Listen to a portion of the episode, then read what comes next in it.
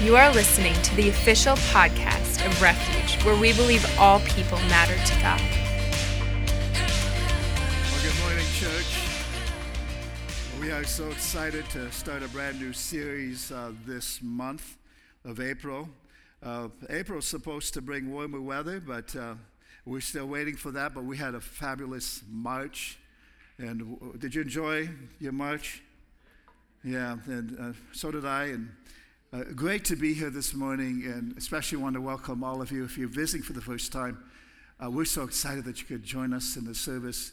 It's our desire to really help you to connect with other members of the body, as well, but most importantly, to connect with Jesus Christ. Uh, we believe that He's real and He wants to have a real personal relationship with you. Uh, this morning, before we get into the message, I just want to, as a encouragement to you, remind you that this week is, is primary elections on April 5th. And it's important that we do our duty. And, and I don't necessarily like to get political from the pulpit, but I do want to urge you to be biblical as far as the responsibility that you have as a citizen of this nation. And, and that is one important thing is to vote. And it's interesting. Uh, why do you vote? Why, why do we vote in this nation? It's really to protect our freedom. It's to protect life, liberty, and justice for all, which is what our Constitution declares. And, and, and it's interesting, I just want to share a, a statistic here. Lower, low voter turnout leads to bad government. And so, yeah, and somebody really had a reaction over that one. you can't expect things to change for the better if you don't vote. So, my encouragement is to vote. Uh, if you don't vote, don't complain about things. And bad officials are elected because good citizens don't vote. Okay, so just do your part. Uh, we have uh, uh, some nonpartisan voter guides at the Service Center if you care to pick one up. Uh, there's a couple of websites that you can go to to find out biblically and as a Christian what is our responsibility. The Family Research Council, as well as the Wisconsin Family Action, are two great sites to, to really uh, find that biblical premise of what we do as citizens of this nation when it comes to voting. And so, with that said, I do have some humor for you, but I, I really had a hard time this week finding something that I thought would be really relevant. Um, and, and so I, I thought I would suggest that you have an open mind this morning. But the problem with having an open mind is that people will insist on coming along and just putting things in it, any old thing in it. And so my uh, advice is, is don't have just an open mind, have a discerning mind. Uh, because sometimes uh, if we're teachable, it doesn't mean we're gullible. And so have an open mind. Uh, so, my joke this morning, that was kind of precursor to the joke. Um, there was this uh, family that was getting together, and, and one of the daughters piped up and said, Oh, mom, leftovers again? Oh, you know. And I don't know about you, do you like leftovers? Yeah, it depends what they are. If it's been leftover, leftover, leftovers, I don't care for that. If it's got green stuff growing on it, then I usually leave that alone or it goes in the trash. But uh, so this, this girl's complaining about leftovers, so um, so the, the mom says, okay, just for that, you know, we, you need to be thankful that you even have food to eat. There's people starving around the world and, and going without meals. And so for that, you, you're going to pray. Why don't you pray over the food? And so her prayer went this way Lord, thank you for this meal again. because we already prayed for it once, but we thank you for it again. So, yeah, leftovers. Dude, you have to pray over leftovers? Probably not, because you already prayed over them. Anyway. So uh, now don't start a new trend in your family, okay? When it comes, oh, we don't have to pray tonight because these are leftovers, okay? Anyway, now uh, the pessimist. I hope we don't have pessimists here, but if, if the pessimist may be right in the long run, you know, sometimes pessimists they they're just accurate in, in their uh, view of things, and uh, as they appraise the situation. But really, it's the optimist that has a better time during the trip. So uh, even though the pessimist may be right, the optimist will have a better time as they go through their life. But anyway, what is essence? That's what we're going to talk about today. essence, if we want to really look at it, and, and I think Nathan, when we were getting together for warm up before the service, he had a great definition. I should have him come up here and share it. It was better than mine, okay? But essence is the quality of something that determines its character, okay? When we consider essence when referring to a person, it refers to one's person's character makeup and the qualities and attributes that make a person who they are. Uh, and it's, it's about their reputation. Essence is really about who you are. Now, God's essence is revealed through the expression of his character and through his attributes. It's realizing that his essence cannot be contained in the sentence or even a paragraph. Uh, however, it's revealed by the Word, by the Word of God, through his creation, what we see around us, by what he has done, earning his reputation, and also having a personal encounter and a personal relationship with him. And, and so uh, that's, that's important to know when we think about essence and God's essence.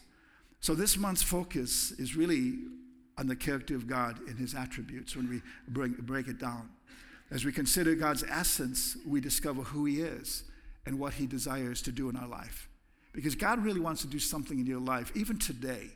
Even in the time that we're gathering together, God wants to accomplish something in your life. And, and really, it's you cooperating with him and allowing him to do what he wants to do because he'll not force himself upon you. But we need to welcome what he wants to do in our life. And if we do, oh my, he will move. He will move extraordinary. He can do things that, that can just blow people's minds. Now, I want to take you to a, portion of scripture we see in the book of Job. If you have your Bibles, you can look at that in Job chapter 11, verse 7. Job chapter 11, verse 7. And we're going to look at here a statement by a man called Zophar. Now, Zophar, the Naelamite, Naelathite, this is kind of a mouthful. Zophar, the Naelathite, actually posed this question. He was one of Job's comforters. If you re- recall the story, Job was this guy that he had it made. He was wealthy, he had a beautiful wife, had a big family. I mean, everything was going well for him. He was well respected, well known in the community and he had just the turn of events and everything went bad. Anything that could have went wrong went wrong. He lost everything. His children were killed. I mean it was a disaster. This man was broken. And then physically he began to deal with things. And his life as far as he thought was ruined. And he was wondering god why is this happening to me? And so zophar was one of those people that came along and was going to give him some advice. And so this is what Uh, this is actually the New English translation, he poses this question Can you discover the essence of God? Can you find out the perfection of the Almighty? Now, this is really the question that we're posing this whole month. Can, can we discover, can we know the essence of God? Now, these are questions that I believe we have answers to. And as we look to the Word, we're going to see and have insight and revelation so that these answers, this answer, uh, this question can be answered. Let's pray.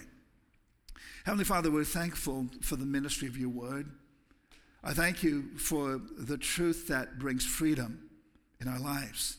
I thank you for everyone, even under the sound of my voice, that as they hear the word, it will cause truth to explode and revelation and understanding to come forth in their lives. We pray, Lord God, that you would reveal more and more of your essence to us in our personal experience with you and as we live out our lives. In Jesus' name we pray. Amen. Now, atheists, it's very interesting. Atheists will ask, Christian, will ask a Christian to define what God is. But they'll say, but don't define or describe him by his attributes but just tell me what his essence is. Because maybe they don't see him as a real person. But yet, um, we realize you can't describe someone's essence without defining their attributes or their character. And so, to understand his essence, we have to consider his character. We have to consider his attributes. Now, the character of God, unfortunately, has been often misrepresented by those who claim to follow him. You know, so often, and, and, and something that's a real strong conviction in my life, I don't want to misrepresent who, who Jesus is to the world or to others. I want to represent Jesus as he is, not as some religious icon, not as somebody who's judgmental, not as somebody who is portrayed in a manner that's different from what we see in the scripture.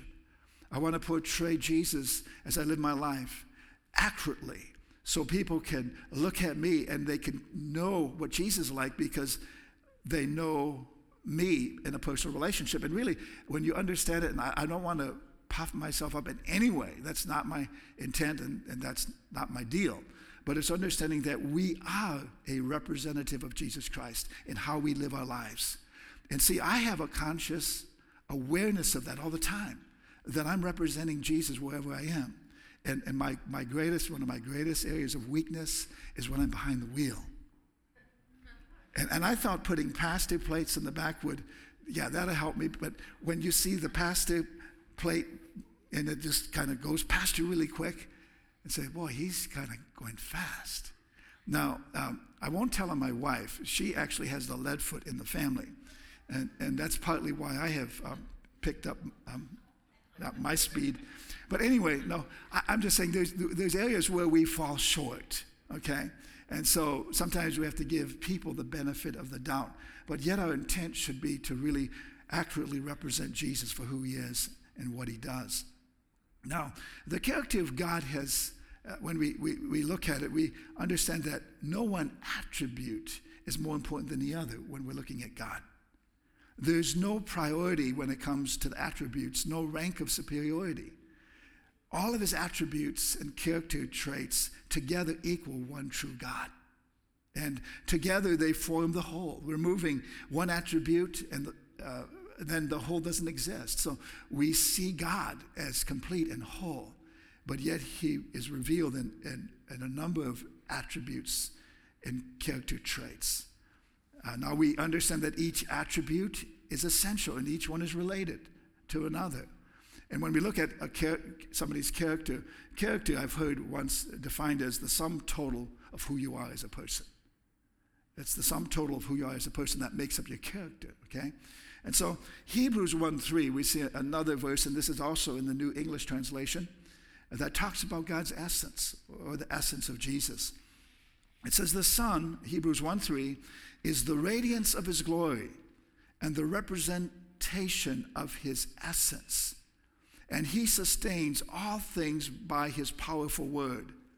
And so, when he had accomplished cleansing for our sins, he sat down at the right hand of the majesty on high.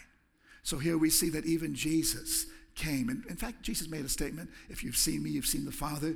And here we see that Jesus is the very essence, the radiance of God Himself. So we can come to know what God is like, like when we consider Jesus and look at Him. Now, when we look at God, we can, uh, I, I'm going to make a number of statements about God and who He is. God is spirit, God is light. God is true. God is good. God is personal. God is triune. God is constant. God is omnipresent. That means he's ever present. God is eternal. God is omniscient. That means he's all knowing. God is um, all powerful. God is holy. God is righteous. God is just. God is wise. God is love. God is merciful, and God is full of grace. So, all of these are words that describe the character and the attributes of the God that we serve. Now, because Jesus is the radiance of God's glory and the representation of his essence, let's see what else the scripture says about Jesus. And today we want to explore the attributes of mercy and grace. God's mercy and grace. These two combined together, what does that accomplish in your life, in my life? In John 1.14, and I, I love this verse, this is a very classic verse. It says, And the word became flesh and dwelt among us, and we have seen his glory, glory as of the only Son from the Father, full of grace and truth. So Jesus was this man, God in the flesh, that was full of grace. He, he was grace, he represented and exhibited grace at a level like no other. And dropping down a few verses in, first, in John chapter 1 at verse 16, it says, For from his fullness we have all received grace upon grace. For the law was given through Moses, grace and truth came through Jesus Christ. So the law basically came to show us where we were messed up. The law came to show us where we were wrong, where we are now convicted because we've broken the law. But God just didn't leave us with the law. That's why He sent Jesus to bring grace and truth. So there was a way, even when the law was broken, that we could be redeemed, that we could have help, so that we could overcome. Now let's look closer at God's mercy and grace. For there are two attributes of his character that make up his assets. Now, it's interesting because the word mercy is found 275 times in the New King James Version of the Bible. Mercy is found more in the book of Psalms, actually 100 times, than any other book of the Bible. So if you want to find out about God's mercy, read the book of Psalms. Um, and now, mercy has four, is used four more times, as four more verse, times as many verses in the Old Testament than the New Testament. So we understand that mercy is really emphasized in the Old Testament under the Old Covenant. And God's mercy is really his loving kindness that he displays towards us. And so mercy is, is a prominent theme of the Old Testament. Um, and actually, grace is found in 145 verses of the New King James Version of the Bible. Uh, grace is found more in the book of Romans, actually 20 times in the book of Romans than any other book of the Bible. In fact, grace has six more times, it's used six more times in the New Testament than in the Old. So that's, that's pretty interesting there. It's, it's only found 21 times in the Old Testament, but 124 in the New Testament. So we see an emphasis. The New Testament emphasizes grace, the Old Testament emphasizes mercy, but yet the two together are virtually important, or vitally important, I should say. Now, it's important to note that God's mercy preceded his grace. People are often confused in their understanding of mercy and grace. While the terms actually have similar meanings, grace and mercy are not the same. And so let me put it this way by sharing a few statements with you. God's mercy and grace can be viewed as two sides of a coin. It's the same coin, but there's two sides of that coin. Mercy, and you might want to write this down if you're taking notes, Mercy is not getting what you deserve, and grace is getting what you don't deserve. Do you follow me? Mercy is not getting what you deserve, and grace is getting what you don't deserve. Let me explain that a little further for you. Uh, mercy is not being punished even though we deserve to be punished, okay? Um, and grace is God's blessing us despite the fact that we do not deserve his blessing. Okay? So that's the, the greatest difference between mercy and grace. God's mercy is extended. I, I deserve death. I deserve eternal separation from God. I deserve hell. Excuse me, I am overcoming a little cold this morning. Um, you know, it's, we deserve hell, but God's mercy says, no, you don't have to go there even though you deserve it, I, you're not going to get hell because I'm offering and extending you my grace. And so, grace, uh, we get what we don't deserve. We get heaven. We don't deserve heaven. We haven't earned heaven. We can't work for heaven, but it's given to us by God's grace because He's merciful. Now, mercy is deliverance from judgment. Grace is extending God, kindness, favor, and privilege for the undeserving. See, we have the right now to be children of God because of God's grace. Grace is receiving what we have not worked for, what we really haven't earned or what we don't even deserve. That's God's grace. I mean, I thank God for His grace. I don't deserve the wife I have, the kids I have. I don't deserve so much. And I look at it as, God, this is your grace. I don't deserve all this, but, but you gave it to me. You saw fit to give it to me. Grace is receiving, actually, mercy is an expression of God's love for fallen and sinful mankind. Grace is extending favor towards us, favor that we don't deserve. And God's mercy is his goodness and loving kindness towards us. That's what it means. In fact, the Greek word for mercy means pity or compassion.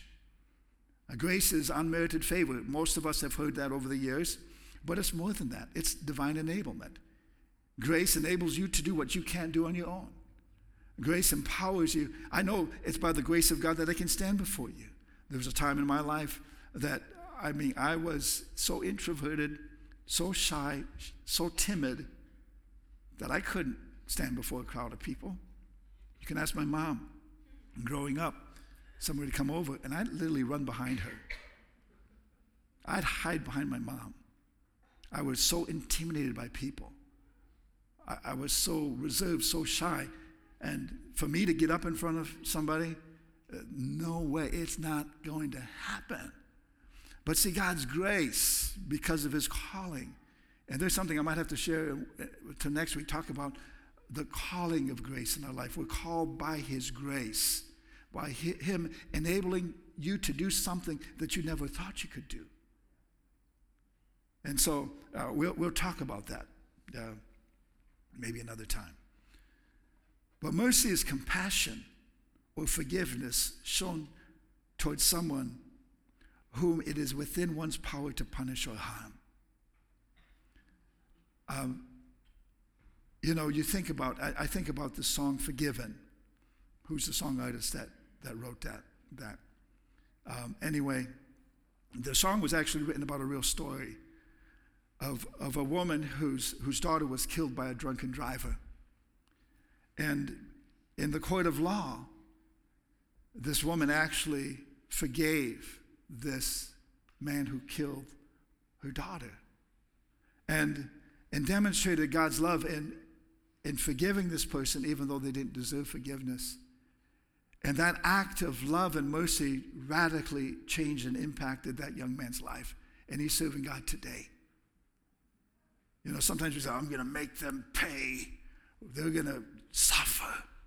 And, and, and, but mercy is no, I, I have the ability to put you away for the rest of your life, but I choose to extend mercy and forgive you and let you go free. That's what Jesus did for us. Now, that's hard to understand, especially when we think of in our society today some of the crimes committed. Uh, Injustice must be served, okay? I'm not saying that we should let all the, the, the people that do horrific crimes go free. No, we don't do that. But yet, there's a place where God's mercy does that with all of us. And we need to understand that. See, people cry out for mercy. Have you ever heard the story about blind Bart? Actually, Bartimaeus. I call him blind Bart, okay? He was a blind guy in Israel, and he lived his life there, and he heard about Jesus. He heard about Jesus' miracles, and one day Jesus just happens to be walking along. And so he starts crying out. Said, Son of man, Son of God, have mercy on me. He began to cry out. And people were saying, Oh, be quiet. Oh, quit making a ruckus.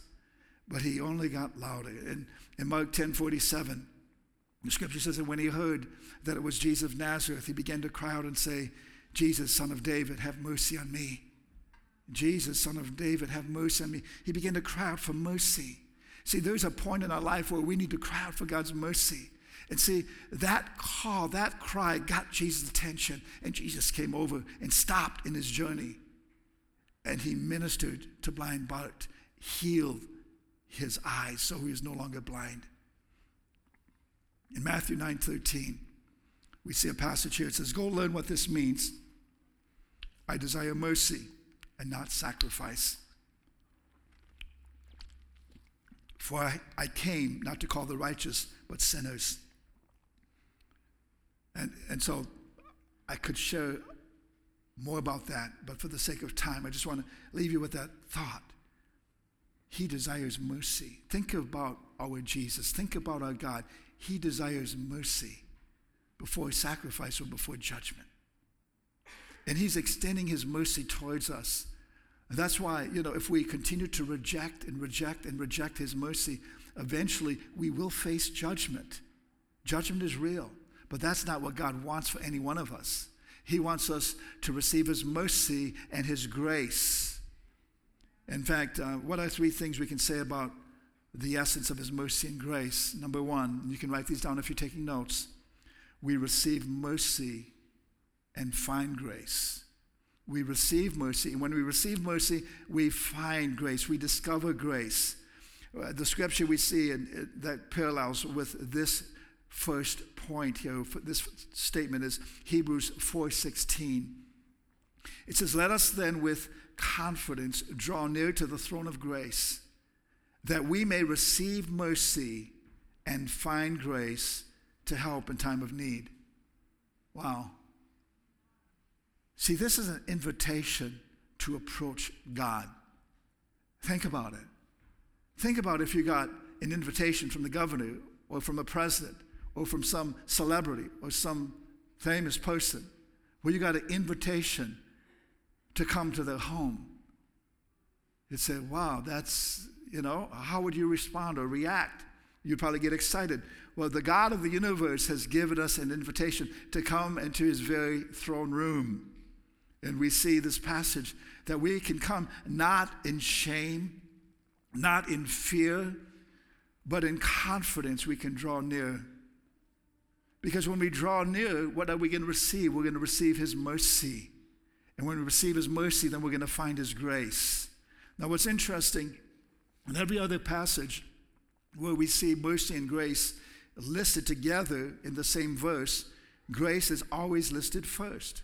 We see it in 1st and 2nd Timothy, a couple of passages, and also in Titus and 2nd John, grace is listed first. This passage, however, is addressing approaching God our approach to Him. And you see, you might say, Pastor, you know, I don't know if I uh, really am worthy to approach God. Well, none of us are. And, and, and, and realize worth is something that God has determined, but we often are the one that establishes worth. So if you feel that your life is worthless, that's not God.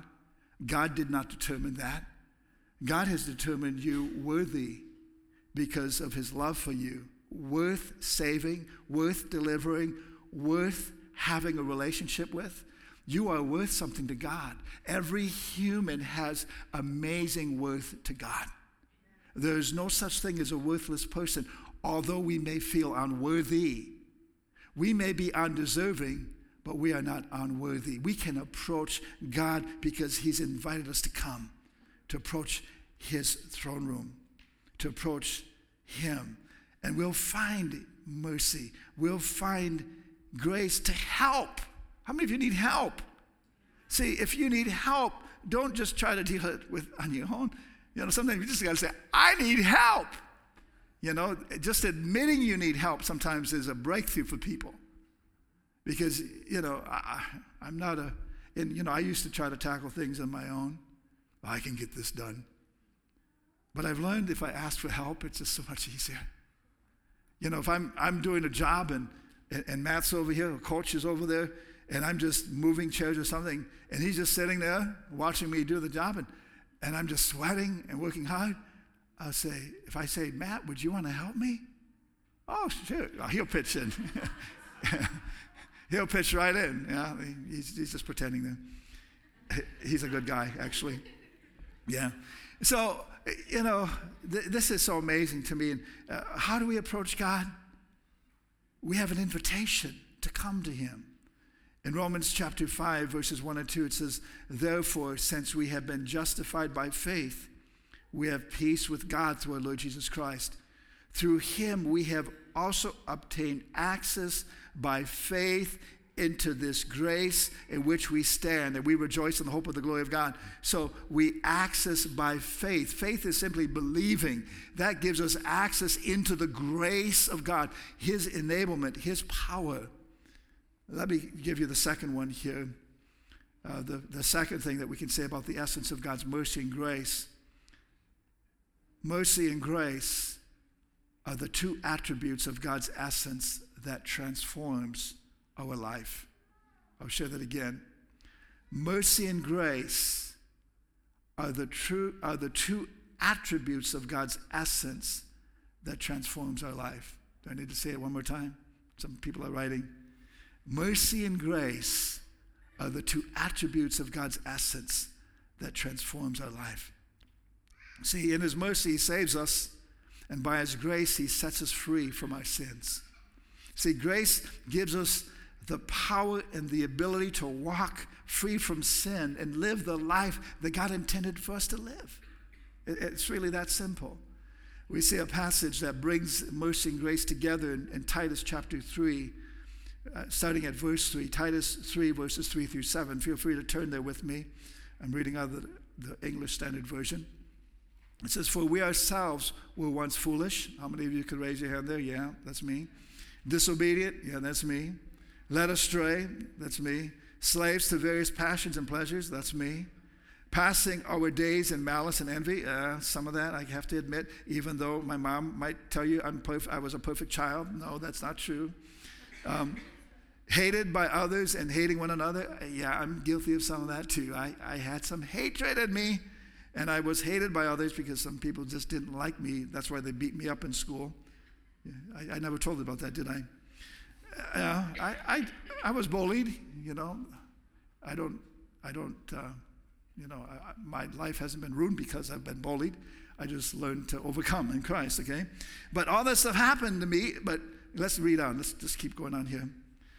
Verse 4 But when the goodness, and loving kindness of God. Now, that is a descriptive word of His mercy, okay? When the goodness and loving kindness of God, our Savior, appeared, it came on the scene, okay? Verse 5 He saved us, not because of works done by us in righteousness, it's not because based on what we did, but according, notice, to His own mercy his own mercy, by the washing of regeneration and renewing of the Holy Spirit. Those are spiritual terms of, of what actually took place in saving our lives. Verse 6 Whom he poured out on us richly through Jesus Christ our Savior. He's not only merciful, he's rich in mercy. He has enough mercy for every one of us. He'll, you can't bankrupt God of his mercy, okay? Then verse 7 so that being justified by his grace, we might become heirs together to the hope of eternal life. So we get this thing called eternal life because of the grace that justified us. Now, you know what the word justified means? It's, it's a term, I like to define it as just as if I never sinned, okay? That's what justify, justification is simply that. It's just as if I never sinned. Well, how can that be? Well, that's because of God's grace. God's grace enables you and me to do what we can't do on our own. Okay? And then number three, grace doesn't allow you to do what you please. Grace allows you to do what God pleases. Oh, no, that's wrong. Let me do it over, okay? Grace doesn't allow you to do what you please. Grace allows you to do what pleases God. I'll, I'll share that again. In fact, uh, yesterday, in, I was walking around the sanctuary and praying Saturday night, and I got like right here, right over here, it's over here. And that statement, that very statement came to me. So I said, okay, I, I have my iPhone with me, okay, and I, I, do the voice thing, okay. I spoke that into there because I didn't want to forget that. Well, it came to me, and so I shared it as one of the points, the third point here again. Grace doesn't allow you to do what you please, grace allows you to do what pleases God. And, and, see, we need to know that because so often grace is abused. Because people think, oh, God's grace covers it, so I'm just going to do what I want. I'm just going to sin and have a good time. The grace of God will cover it. Well, you have to be careful with that. Just read Romans chapter 6, and that will address that whole issue. But we can best define grace as God's influence upon the heart, enabling us to do what we can't do in our own ability. It is His influence upon our heart that's reflected in our life. It affects your life. His grace has a direct impact upon how you live. And it's not living ungodly, but it's living godly, it's living righteously before Him. Now, grace is His enablement. Grace is seen as a, manifesting, a manifestation of God moving in a person's life. And we see the verse Titus 2, backing up another chapter. Turn there, Titus 2, verse 11 says, For the grace of God appeared, bringing salvation for all people. That not excludes none, it's for all people. Verse 12, training us to renounce ungodliness and worldly passions and to live self controlled, upright, and godly lives in this present age. Grace allows you to fulfill verse 12.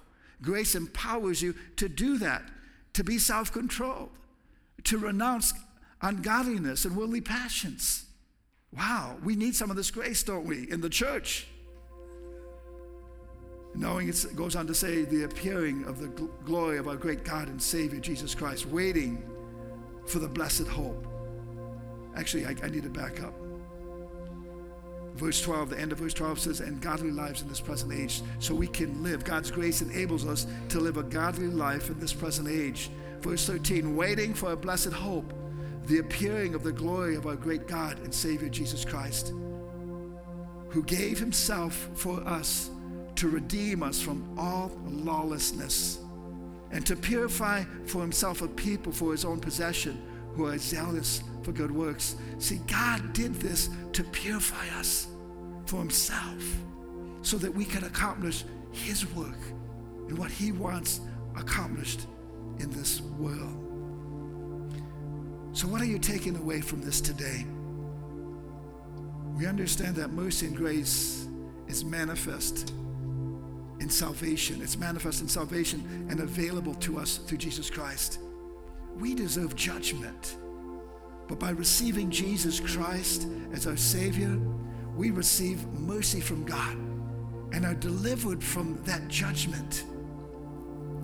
Instead of judgment, we receive through grace forgiveness of sin, salvation, new life in Christ, and eternity in heaven.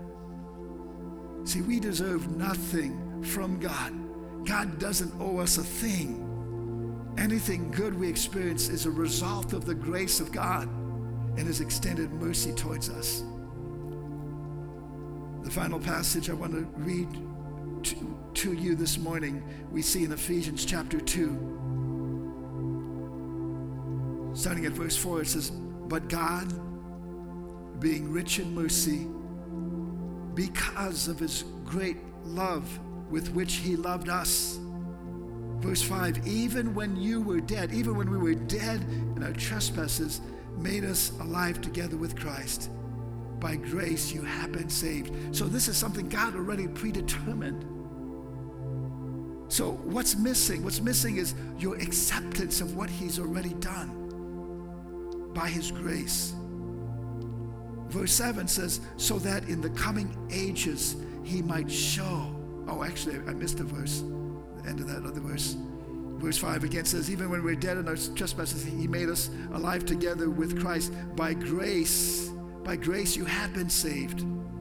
Verse 7 so that in the coming ages he might show the immeasurable riches of his grace and kindness towards us in Christ. In other words, there's a whole eternity that God is going to continue to reveal and show the riches, the immeasurable riches of his grace and kindness towards us.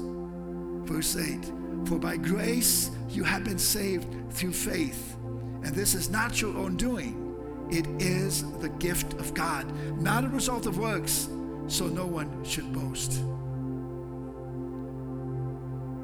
I want you to bow your heads this morning.